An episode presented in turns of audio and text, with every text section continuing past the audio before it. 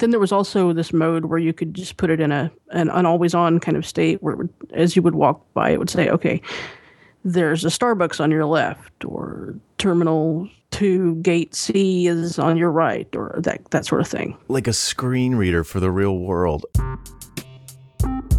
Hello and welcome to Terrifying Robot Dog, episode 21 for Friday, August 28th, 2015.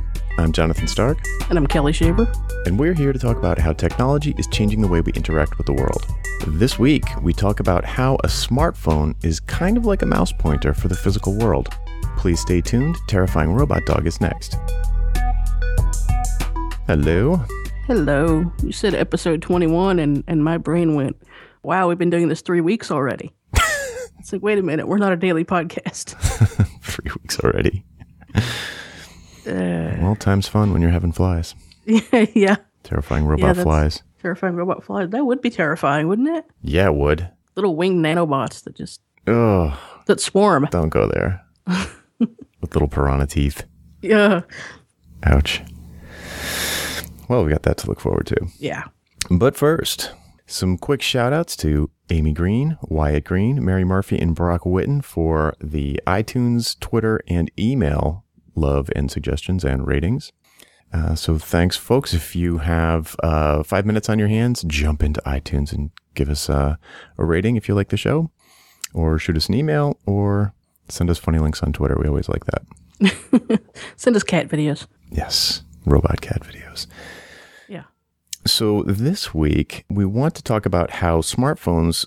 You could kind of imagine them working the way a mouse pointer works in a computer interface the concept is, uh, I suppose everybody listening, regardless of how technical you are, has used a computer with a mouse attached to it.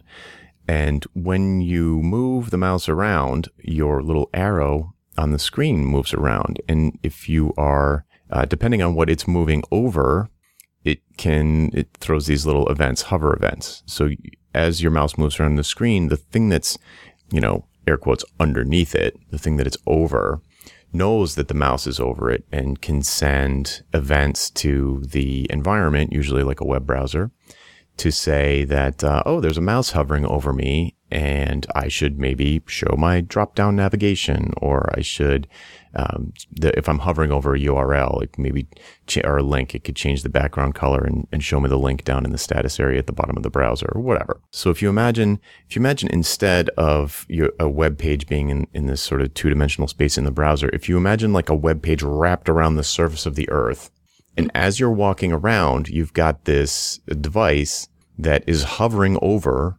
whatever spot you're on on the map. And and that hover can theoretically you could set that up either the map or the phone or the combination of the two. You could set up that um, interaction, if you will, to send events to something, either to the phone or to the internet or to the or some device that's in your immediate proximity. You know, people know about GPS and people know about beacons and stuff like that, but this mm-hmm. was a whole different. This this suddenly um, changed my whole notion of what geofencing is and how it should work. Yeah, this once once you explained it to me, it's it's a pretty incredible thing to think about. I mean, just the the implications of it. You could you could have hover over a product in the store and get more information about it, or even a link to buy it some at some other retailer. Right. Yeah. If you're if you're running some kind of app on your phone from the a retailer that wasn't the one you were in. Right. Like we we recently got a, a new vehicle and was peeling all of the manufacturer stickers and that sort of thing off of it, and there was a QR code on it. Hmm. And I scanned the QR code, and it basically brought up the help documentation for the vehicle. Hmm. And after you said this, like, well, what if I could just like point to different elements on the dashboard, and it would bring up the display on on my phone that says, "Okay, here's what it is, and here's how you use it." Yeah, that would be so cool. Yeah. So uh, this so i think the cool thing for me being a web developer was thinking about thinking about the, the phone in your pocket as kind of like a mouse pointer hovering over stuff that i was walking by or driving by or maybe even flying over put into perspective a lot of the this sort of cobbled together bunch of location aware applications that you know have kind of been you've been cropping up more and more. So like going back to Foursquare check-ins or, um, or more recently iBeacon deployments in retail stores that triangulate based on your Bluetooth signal where you exactly where you are within inches in the store and can therefore send you, you know, like uh, push notifications that are Yeah. relevant to the items you're staring at. Yeah. But so what's so what's super hilarious about this to me is the um, when you're when you're mousing around a computer interface, the fact that you're hovering over something is a very soft signal, in my opinion. You you might just be moving the mouse from one thing that you clicked on to another thing that you're about to click on, and it's Yeah. just totally accidental that you hovered over something in the middle. Yeah. Yeah. That that happens all the time. Yes, and when you go to a web page that kind of overdoes the hover event handling, it gets really annoying because as you move your mouse around, all this stuff is flashing and grabbing your attention. What you and you really don't care about it, Right. Well, the way you handle that on a web page is you put a delay in there. right? So if you so if you uh, linger, if the mouse lingers over something, so um, so that to me, the really interesting thing to me about that was just mapping the sort of softness of that signal to all of the location based phone stuff that we've seen to date. Where I think people who have tried to set these sorts of systems up have been a little bit more aggressive in their interpretation of the intent. Mm-hmm. So just because I, you know, you know, if I walk from my house to whatever Starbucks, I pass a bunch of stuff. Doesn't mean I'm interested in that stuff at all. Right. The same way that just because I'm moving my mouse from the bottom left corner to the top right corner of my browser window, it doesn't mean I'm interested in anything in the middle whatsoever, even though I passed over that spot. Yeah. And particularly on a walk to Starbucks, 90% of the time, you're not going to care about 90% of the other stuff. Right. And so there used to be this application called Latitude. I think Google killed it, but it was a it was a Google uh, application that was kind of like Foursquare. You installed it on your phone, and it automatically checked you into places. Which Oh, that would be annoying. It, was great when it worked because it sort of it got rid of that check-in fatigue that that I you know I like checking in because I have terrible memory and I can't remember when I went someplace but I might there might be something like oh I remember when I was sitting outside of that cafe I had that important conversation with Chris and I can't find the important conversation with Chris but if I knew what date it was I'd be able to find Right. it Right. Right. So if I could go back through my history and be like, what day was I sitting outside of that cafe? And then I could limit my search for the, you know, recording of the phone call to that date. It would be useful to me. I I, find, I uh, think that's the first example of a check in service being useful that I've ever heard of. yeah, it's really easy to remember places. So, um, for me, it was, it was actually quite useful. The, the flip side of it was that it was so annoying when it would automatically check me into places that I what didn't actually go to. Right, because you just you just walk past it, and then you just have that much more junk that you have to filter out, mm-hmm. and like a month later, it adds confusion because well, did I really go there or did I just walk by it? Yeah. Or, or just like, you know, Yeah, Erica, what were you doing in the jewelry store? right, You know, right, like did you know Or did maybe- I blow a did I blow a surprise or did I just walk past it? right. Or maybe you maybe you need to go somewhere, and you you go buy it and think, oh, I need to stop by there next time, and then you forget, and um, and like a week later, you're like, oh, I did go. Okay, that's taken care of. Yeah. Uh, so for people who are imagining creating interfaces like this or imagining experiencing interfaces like this, uh, because they are coming to, you know, Target is rolling out beacons all over the place. Um, the, the intent is, is a hover. It's not a click. When I click on mm-hmm. something in a web view or in a web browser, I definitely want to learn more. Basically, I, I have Yeah. expressed interest in this thing. I took the initiative to click on it. So I'm wondering what's the click? So if, if walking around with a smartphone in your pocket is a hover, what's the click? Dropping it on the ground, I guess. Would you would you have to point it at something and tap the screen? Maybe. You know what? I feel like it, sh- it should be something that's, I feel like it should be something that's not, um, that's not, doesn't require pulling your phone out of your pocket. Yeah, and well, I mean, I guess it depends on what you're doing. If you're doing something where you're potentially bringing up additional information that you're going to want to look at, uh, because because sometimes it is easier to just read something than to have it than than to hear it. Um, then I would want to. I would be fine with just just tapping on it to to get that information. But at the same time, I would love to just be able to, for instance, wave my phone around and it tell me the things that are around me. Mm-hmm. Um, well, that's remember uh, when we had uh, Scott Jenson on the show. Yeah, he spearheaded a project called Physical Web, and it's an open source thing that Google started but doesn't run. But Google announced that they they built a project on top of Physical Web that is essentially like their iBeacons thing. But what mm-hmm. it does is in in a space, uh, it's similar to what you just described. When you go into a space, there are these uh, beacons sending out you you know basically broadcasting a unique URL into the air around you. So you could walk into a space and a, one way to imagine a click happening was is exactly what you just said. I'd pull out my phone. I would see all these beacons around me broadcasting kind of like search results into uh, a list. You'd say, "Oh, well, these are the these are the the URLs that are around me," and I can see a little picture of the object. You're like, "Oh, uh, I'm interested in this one." So it kind of maps that uh, physical proximity to an action that indicates that yes, I do want to find out more about this particular thing. Yeah, but see, I would I would take it even one step further. I would want to be like I would want to actually point the maybe point the camera on my phone at a thing and and not have not have maybe not have any other giant lists of information to pick from and until I do that and when I point my camera on my phone at this one thing it mm-hmm. comes up and says here's the information on your the thing you just pointed your phone at Sure. Yeah, you could have um, if there was a if there was a I don't think there's a icon for NFC. Or maybe then the tap to pay terminals there's an icon. Maybe that's the NFC icon. You, I could imagine putting NFC icons on stuff. Yeah, it doesn't NFC only have a range of a few inches though. Well, that's the idea. It's the near. I mean, you could do RFID, but you you know in a in yeah. a Target you would if everything had an RFID on it, you'd have like 10,000 10, things to choose right. from. so you you wouldn't be able to um, I mean, the QR code, the QR codes work. QR code totally works. You could point yeah, I guess I guess what I'm talking about would be would be more like image recogni- recognition. Like there would be software on the phone that would recognize what I'm pointing at. You'll be happy to hear that the Amazon app does that. Oh, does it? Mm-hmm. You can point it at. Yep, it does image recognition. It doesn't need a QR code or a barcode. You just point it at anything, and if there's anything recognizable about it, it, it finds it. Uh, it finds it and tells you how much you should pay for it.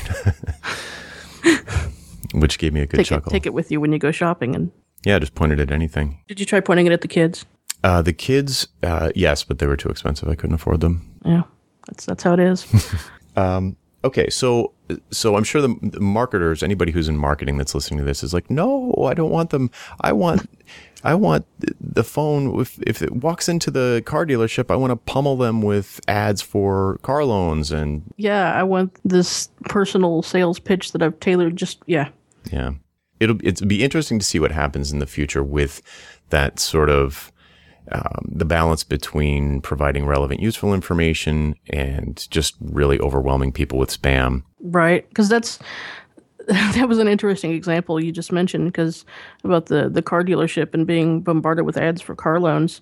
If I like, if I drive by the car dealership where we bought our car now, I wouldn't want to be bombarded with ads for get a car loan, buy a vehicle. It's like, no, I, I just did that like a week ago. Mm-hmm. Give me ads that are related to other services you offer that may be relevant to me as the owner of this vehicle whose whose warranty and everything you now service. Yep. Yeah, it's all about relevance, being actually being smart, you know. Okay, so so that is that's a very user centric or person centric view of mm-hmm the the hover state, if you will, the hover state of the phone.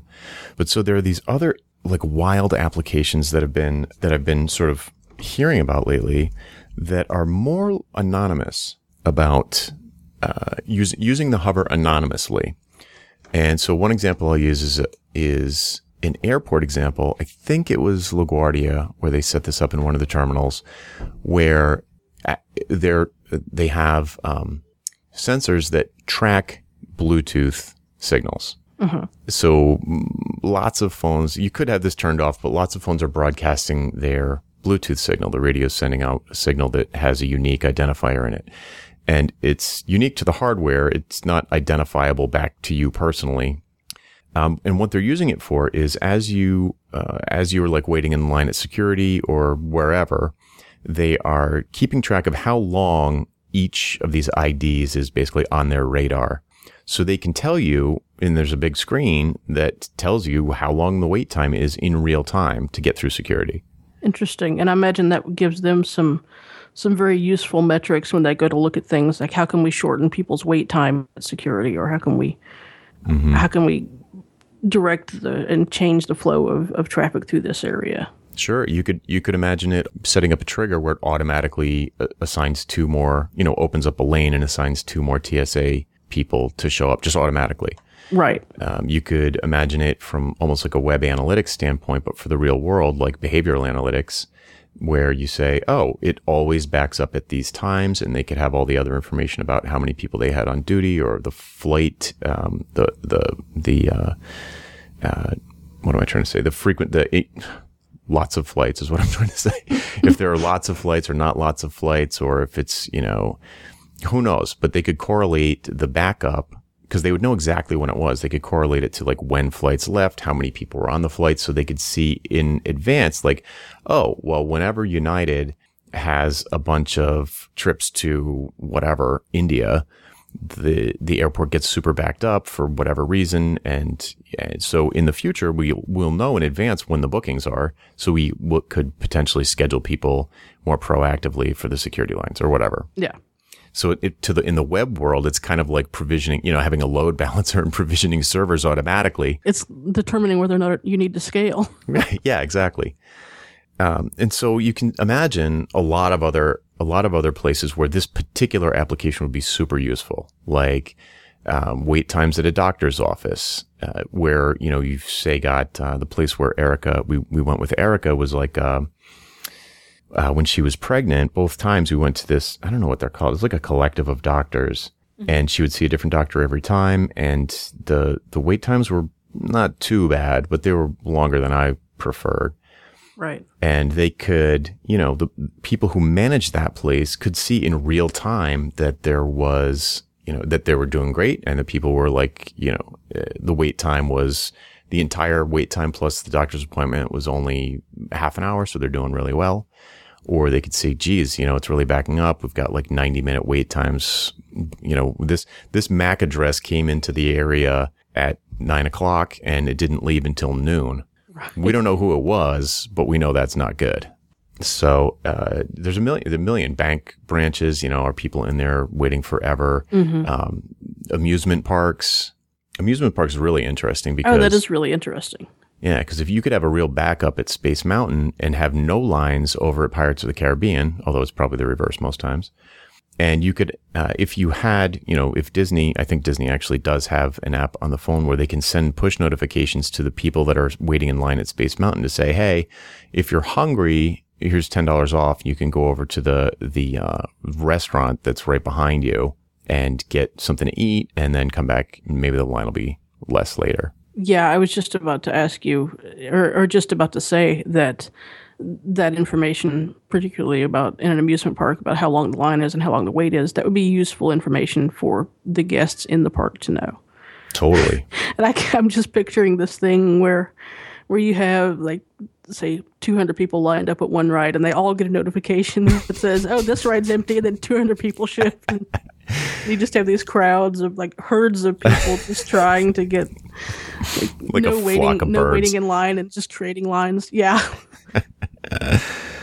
Yeah i mean when we were at the at the harry potter thing i mean the the lines for the good stuff you know were insane you know? And it's like mm-hmm if probably not everybody listening has seen Google Analytics or like a heat map of a web page and, and the collected information around where all of your visitors, where their mouse lingers, I guess. Yeah. And where they click the most. Yeah. So, so in the, Spoiler, in the park, it's your logo. wow. Did not know that. Makes it's sense. Your logo in the top left top corner. left corner.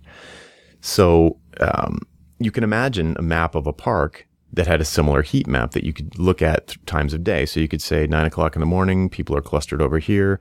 At around noon, mm-hmm. they cluster over there. And you could get, or you can imagine like for somebody who's running a park, that would be super useful in terms of even just like in, in, in terms of deploying people who like clean up trash. you know, there's there's a ton of people over here. Uh, you're going to want to head over there in about 15 minutes when they're they've all moved on to the next thing or whatever. Yeah. Museums, you know, or you know, airport is the is the uh, obvious one, but there's tons of them. So speaking of airports, Yes. you had an interesting story that was uh, very similar, sort of internal. Yeah, it is. It is very similar, and uh, it was about using iBeacon set up around airports to help uh, visually impaired people navigate said airports. Like, what does that look like, so to speak? Like, what is what's involved there? What's involved is there's an app on your phone that has um, that stores a bunch of, of information about the airport, and then there's all of these different iBeacons. Uh, I think they said there were over 500 throughout this terminal, and as you would walk by, um, the the app had two different modes. It had a, a guided mode and then just kind of an, an, an always on ambient sort of mode. Where in guided mode, you could tell it um, it has voice commands for everything. You, could tell it say, "Okay, I want to go to my gate," and it would would guide you through the airport, sort of a sort of a, a walking turn by turn navigation sort of thing to get to your gate. Mm. And but then there was also this mode where you could just put it in a an, an always on kind of state where it would, as you would walk by, it would say, "Okay, there's a Starbucks on your left, or Terminal Two Gate C is on your right, or oh my that, God, that sort like- of thing." Like a screen reader for the real world. Yeah, like a oh, screen Oh, reader for the real world. That's I would- crazy. Yeah, I would use that much because even like when it, whenever every time I fly, I I always do end up getting like a person to assist me to the gate because my vision is I can I can see decently well in the immediate vicinity of my head, but but I can't see I can't see signs off in the distance to read them, mm-hmm. and so navigating around an airport where you have to read all these signs to find your your gates and and, and that sort of thing just I can't do it. I can't imagine. I could eventually find it, but I would just have to walk up to every sign and look up and see if it, it, it would take forever. I would, I would never make a flight. So I always get someone to assist me to and from the gate. And Yeah. and then that ends up being okay. I'm at the gate and I'm here for 2 hours. I could be relaxing somewhere else. Oh, wow. I cannot imagine trying to get through an airport without being able to see. I mean, come on. You you'd have to get you Yeah. you, just have to. When I think of how much time I spend looking at signs in an airport, it's like the whole time. that's like that's all you do in That's all you do, right? Wow. Yeah. So that's a, I mean, that's amazing. And that's kind of like, so like I've got, uh, so sort of similar experience. This is, this stuff's basically real now in the outdoors. So at least in, in, I don't know if it's big cities only, but I've been wearing, um, an, An- a Samsung Gear Live, which is an Android Wear watch instead of my Pebble recently because I've been testing, um, the watch integration for a client for an application that they have on the on Android, and I I am really liking it. But the the it's too bad the battery only, lasts a day, or if you use it for navigation, less than a day. So it's it's still it's still not my favorite. But I've I've been forced to wear it, and so one of the things that is a surprisingly compelling feature is um, is Google Maps for walking around, out, but out only outside. Yeah. See, I would I would love something like that. Um, that would mean I could I could do something like fly to Boston to visit the aforementioned Wyatt and Amy, mm-hmm. and and not have to have someone pick me up at the airport. I could use the map to navigate to a like a, a T mm-hmm. station and take mm-hmm. it to where I needed to go. Yeah, I, that might the, it does have transit maps. I wonder. I haven't tried that one, but so you basically just say, you know, okay, Google, navigate home, or okay, Yeah. Google, navigate to Starbucks, and it'll it it uh, tries to guess if you're driving or walking or on your bike based on, I assume, on how fast you're moving or have been moving, and it uh, and the watch kind of like buzzes every time. You know, I'm sure everybody's had the experience of using GPS in the car, whether it's Google Maps or Apple Maps or whatever where it's you know it, like trips up uh, in a quarter mile, take a right, you know, on onto Main Street or whatever. Well, the if you do it on with the watch, um, it's especially walking or even in the car. Really, any anytime you don't want to be staring down at your phone, which is pretty much walking, riding your bike, or driving. right. The watch is like right there, and it, it goes bzz, and uh, and you your phone's in your pocket, and your but your phone Mm-hmm. will like yell to you. It'll it'll tell you what it says, but you can also just look at your wrist, and it'll show you the next Show you turn. picture. Yeah. Yeah. See, I just If that worked indoors, it'd be insane. I want I want to watch for each wrist, and I want it to buzz the left one if I go left, and the right one if I go right. so I can not have to look at anything or hear anything. I'll just follow the buzz. That's really cool. Follow the buzz. It's like the booze printer. Takes you to the beer garden. right. Just following my buzz. Not what I meant, but totally cool. So yeah, so I, I think in terms of you know, in terms of the theme of the show, you know, how's technology going to affect the way we interact with the world? This is kind of a It's big gonna one. make it easier to get around. Yeah, make it. It sounds kind of silly. I don't know. It sounds like a like oh, just find your way around. But but I remember before before maps was like a normal thing. It was stressful to drive somewhere where you weren't from, and you just Yeah. like tense. Like, did I miss the turn? When's the next gas station? I don't know if I'm going to make it. yeah, it. was. It was. And and if you got lost, you if you have to be there at a certain time, like, okay, well I better leave. It's like I've never been there before. It's a big city. I better leave an hour early. hmm That Yeah. sort of thing. Right. and so unless unless you enjoy the feeling of being lost and the associated stress, Yeah. this is this is really cool uh, in terms of you know the the in indoor wayfinding for any kind of big environment like a Smithsonian Museum, airport, uh, a Disney park, uh, uh, a resort. That's like so awesome. Just talk, say Yeah. to your watch like, I navigate to the pool, navigate to my room, and it shows you the shortest way or, or maybe the, the longer way that has less traffic. These elevators are faster over here. Yeah, see that especially at, at establishments like that, this to me seems like a no brainer Mm-hmm. that this would be an awesome thing to have. Agreed. But then there's the other use case of the of the businesses being able to basically have real time analytics on wait times and uh, backups, you know, clusters of people, and being able to automatically scale their resources to accommodate. And so the the you know perfect world, the end goal is that um, is that we end up with you know just smoother in person real world experiences in environments like these, which I think is great. If we don't get buried with s- Right. spam push notifications, then it's all upside. Yeah, scale scale and to manage them and, and also sell like for instance, um like oh you've been to this restaurant three times in the past two months. Here's here's a coupon for uh, or you've been here just just tracking user behavior. Right. Like you, you- you've lingered in this, you know, if I, I feel like that's a, that's definitely a stronger signal. Like walking past a restaurant is obviously not the same. Th- you know, it's like, it's like if you're sitting in a restaurant or you're, you know, for uh, two hours, if your, if your ID is in the restaurant for a couple hours once or twice a week, then yeah, that's a different signal, different level of intent. Yeah. But don't send me a push notification when I'm just walking by the AT&T store, please. Right. Just put a sign in the window. Yeah, yeah. Sign window signs are like the original push notification. Uh, nice. I like it. That's probably a good place to leave it. That's our show for this week. I'm Jonathan Stark, I'm Kelly Shaver. and we hope you join us again next week for Terrifying Robot Dog. Bye. Bye. Would you like to support Terrifying Robot Dog? Just think of two friends who would dig the show and send them to terrifyingrobotdog.com for links to iTunes, Facebook, and RSS. If you don't have two friends, you can still help us out by leaving a nice review in iTunes. Thanks.